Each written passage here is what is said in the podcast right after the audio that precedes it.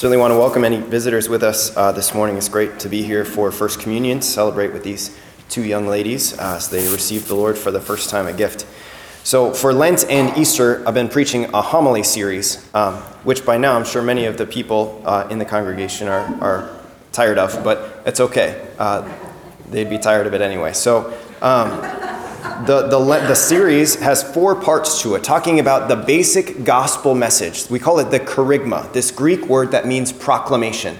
So, what is the basic thing that Christians believe God has done in the person of his son Jesus? And the way that I presented it has four parts to it, uh, which we could actually summarize just in four words created, captured, rescued, and response. During the season of Lent and on Easter Sunday, we've talked about the first three parts created, captured, and rescued. So, God, who is the creator of all, creates everything. And out of all of his creatures, which is everything that he makes, his favorite one is you and me, the human person, made in his image in likeness, the one that he loves the most. And it's not just that he loves us the most, but that he actually has really like incredible plans for our lives. That his goal for us, the Bible teaches us, his goal for us, for you and for me, is to make us like himself. That somehow by His grace, by His power, you would become like God. This is His goal, His plan for you and for me. The problem is that there's an enemy, we find out in scriptures, another creature of God who hates that God's plans for us are so incredible. So he does everything that he can to convince us that we can find happiness apart from God. He does everything that he can, beginning with Adam and Eve, to convince us that we don't need God to tell us what is good and what is evil, but we can figure it out for ourselves. We don't need him to teach us what to do or what not to do. We don't need him to lead us into right or to wrong, but instead, we can figure things out for ourselves. Our first parents fall for the trick, and so they rebel against the one command that God gave to them. And when they rebel against the command that God gave to them, they unknowingly sell the entire human race into slavery to this creature, the devil, so that we're stuck as captors of this creature who's, who's forever going to keep us from receiving God's incredible promises, keep us in this place of rebellion. So then we ask the question how does God respond to rebellion when his favorite creature, the one that he gives everything to, how does God respond when his favorite creature rebels? Well, incredibly generously, actually, surprisingly generously. He does everything that he can, providing for them throughout history. And of course, he provides his own son, Jesus, the one whom he loves. Jesus, who comes to earth, taking on our human nature, coming as though in disguise, C.S. Lewis says, so that he can come to pick a fight against the one who holds us captive. He goes to war against this creature, the devil, dying on the cross, seeming like he's lost everything. But then when he dies on the cross, he enters into Satan's kingdom of darkness, and from within the darkness explodes with the divine light to conquer that kingdom and set us free, transferring us from the, the family, the kingdom of chaos and disorder and dysfunction, into the family where there's a good father and a good king. Now, during the season of Easter, we're asking this last question What is the reasonable response to that kind of love? What's the reasonable response to what God has done in the person of Jesus? And we looked at the scriptures, again, not, not thinking about it in our own way, although if we really let ourselves think about it freely, we could probably come up with a similar answer, but, but knowing that we're still, in some ways, tending towards sin, and so we can look at the scriptures and see what the scriptures teach us about the proper response. And the proper response actually is what we get in our gospel or in our first reading today in Acts chapter 2. Peter preaches uh, this message, which we heard last week, and he preaches this message. He preaches the kerygma, what God has done in the person of his son Jesus. And in verse 37, it says, They were cut to the heart, and they asked them, What are we to do, my brothers? This is the response open handed surrender, which ultimately leads us just to simply saying, Jesus, like, you just tell me what to do. I'm happy to give my life to you, to surrender everything to you, because without you, I'm stuck in sin and in death. But with you, Jesus, the light of the world, you lead me out of the darkness. In fact, he says this in John chapter 12, verse 46. Jesus says, I have come as light into the world, that whoever believes in me may not remain in darkness. You see, Jesus doesn't want us to remain in this family of dysfunction and, di- and, chaos and disorder. He doesn't want us to remain in sin and darkness, but instead, He wants us to move. And so, as we come to Him, surrendering everything to Him, we hear actually His first words in the gospel repent. And in Acts chapter 2, verse 38, right after they ask this question, what are we to do? Peter's first words, repent. This is the, the next step in responding properly, appropriately to what God has done is to repent, to confess your sins and amend your life, to turn away from the kingdom, the family of darkness and disorder, and to come into God's kingdom of light, right? This, image that, that I, keep, I keep referring back to, uh, but I think it's a really helpful image, right? You have to let yourself imagine for a minute. Imagine you wake up in a place where it's just completely dark. You can't see anything. You move your hand in front of your eyes or your face. You can't see anything. Your eyes are longing for light, but you can't find any. And you're feeling around trying to find a way out of this place.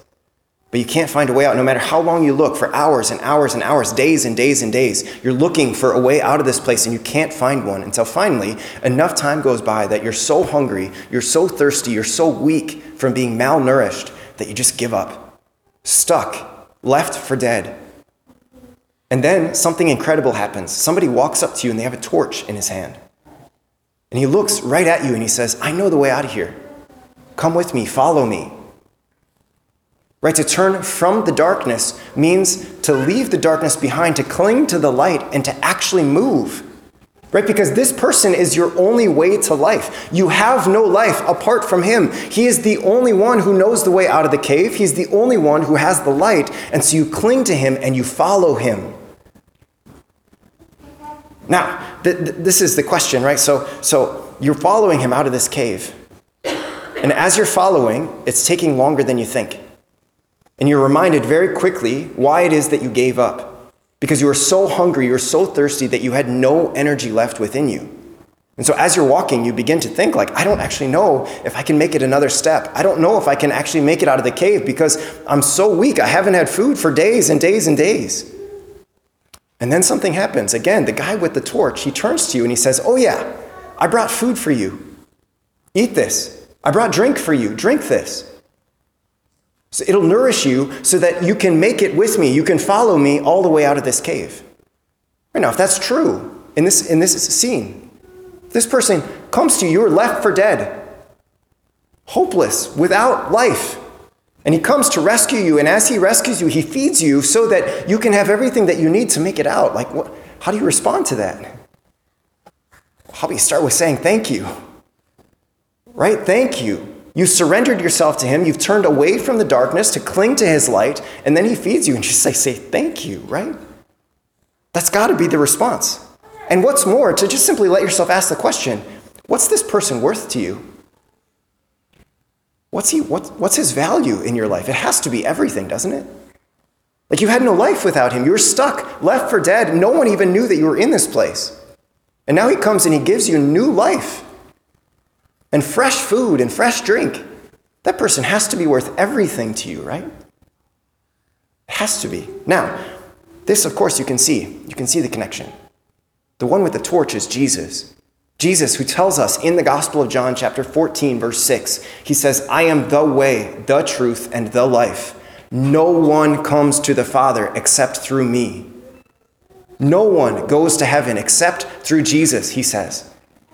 And so he calls us to come and follow him. And as he calls us to follow him, right before he gives up his life, he provides food for us so that in eating this food, we can find the one nourishment, the single source of nourishment that we need. What is, what is your response to Him?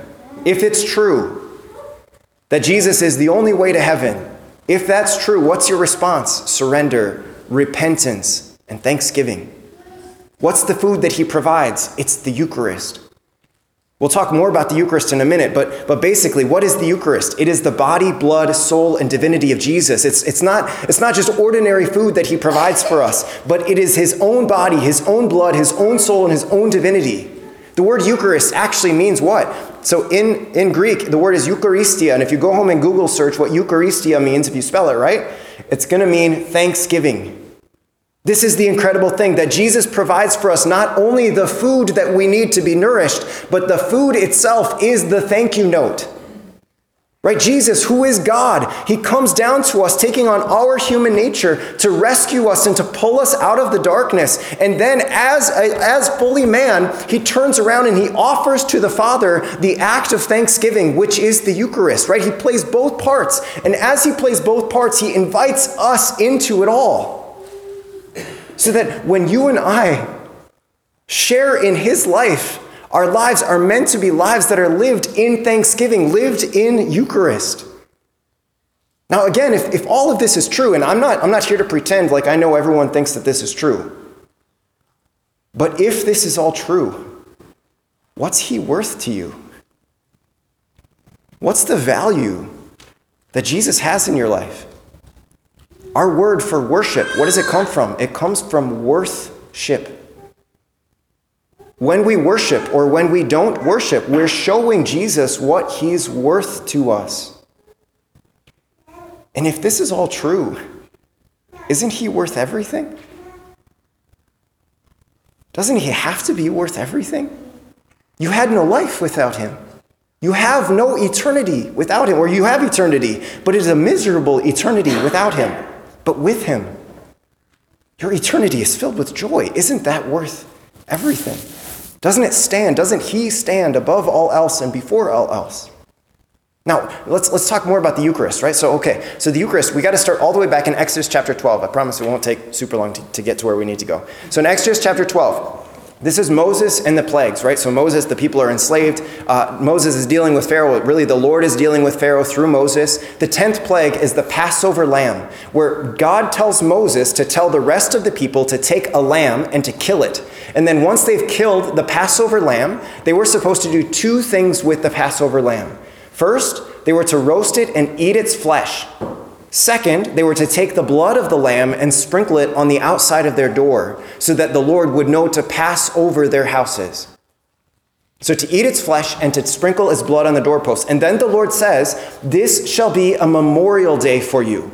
But when he says memorial, you think, so we think of memory as though, like, oh yeah, this thing that happened a bunch of years ago, and, you know, the details are a little fuzzy to me because I don't, you know, it happened so long ago. For the Lord, when he talks about memorial things, he's talking about something that it's a stronger word than the way that we speak of memory. For the, for the Jewish people, and in fact, this is the case still today, when they celebrate the Passover every year, their memory of it, it's as though time travel takes place, that the Passover that took place thousands of years ago becomes present to them here and now. So they don't say that, you know, God saved our ancestors from Egypt and God saved them way long ago. They enter into the story as though they are part of the story so that they say, God saved us from Egypt.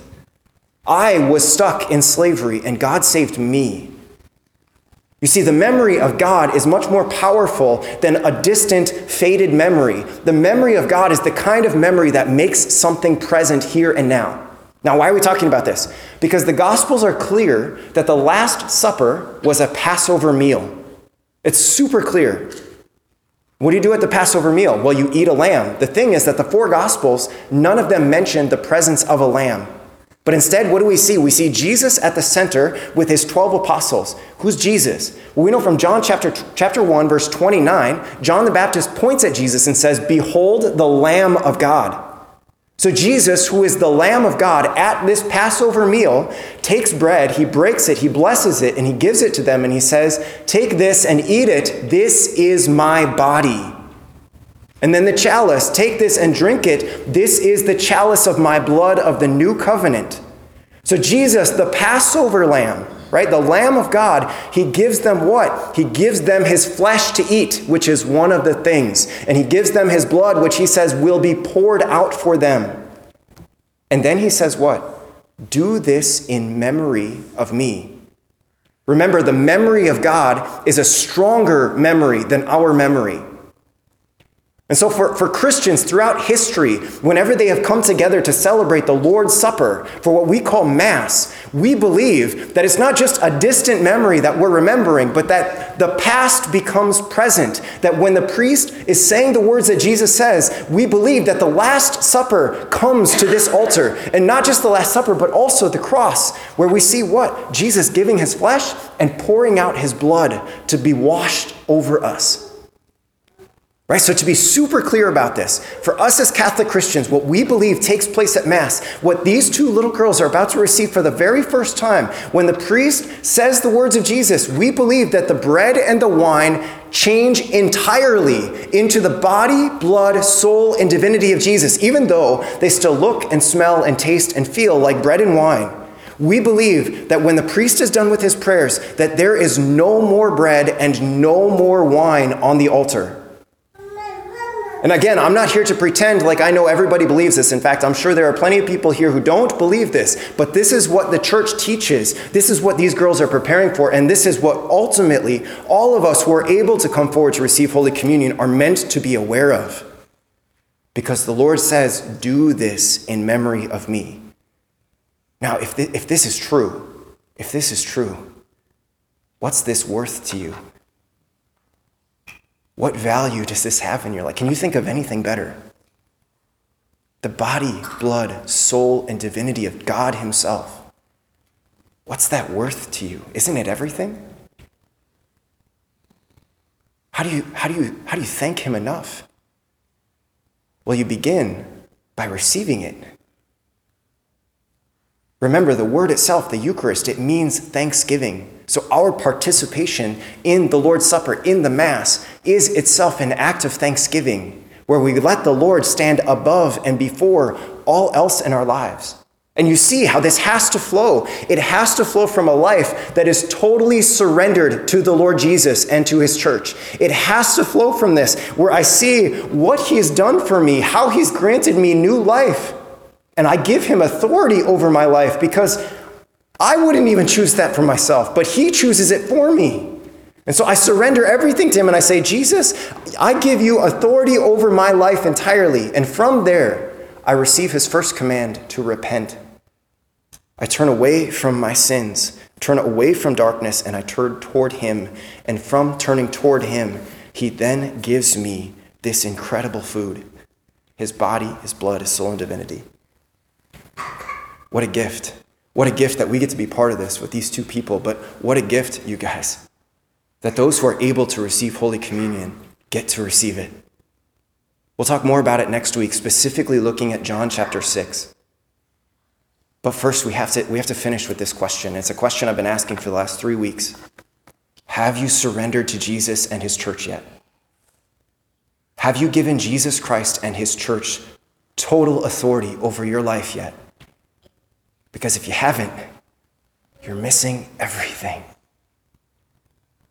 There's nothing that's more worth doing than offering pure and total worship to God with surrender and abandonment.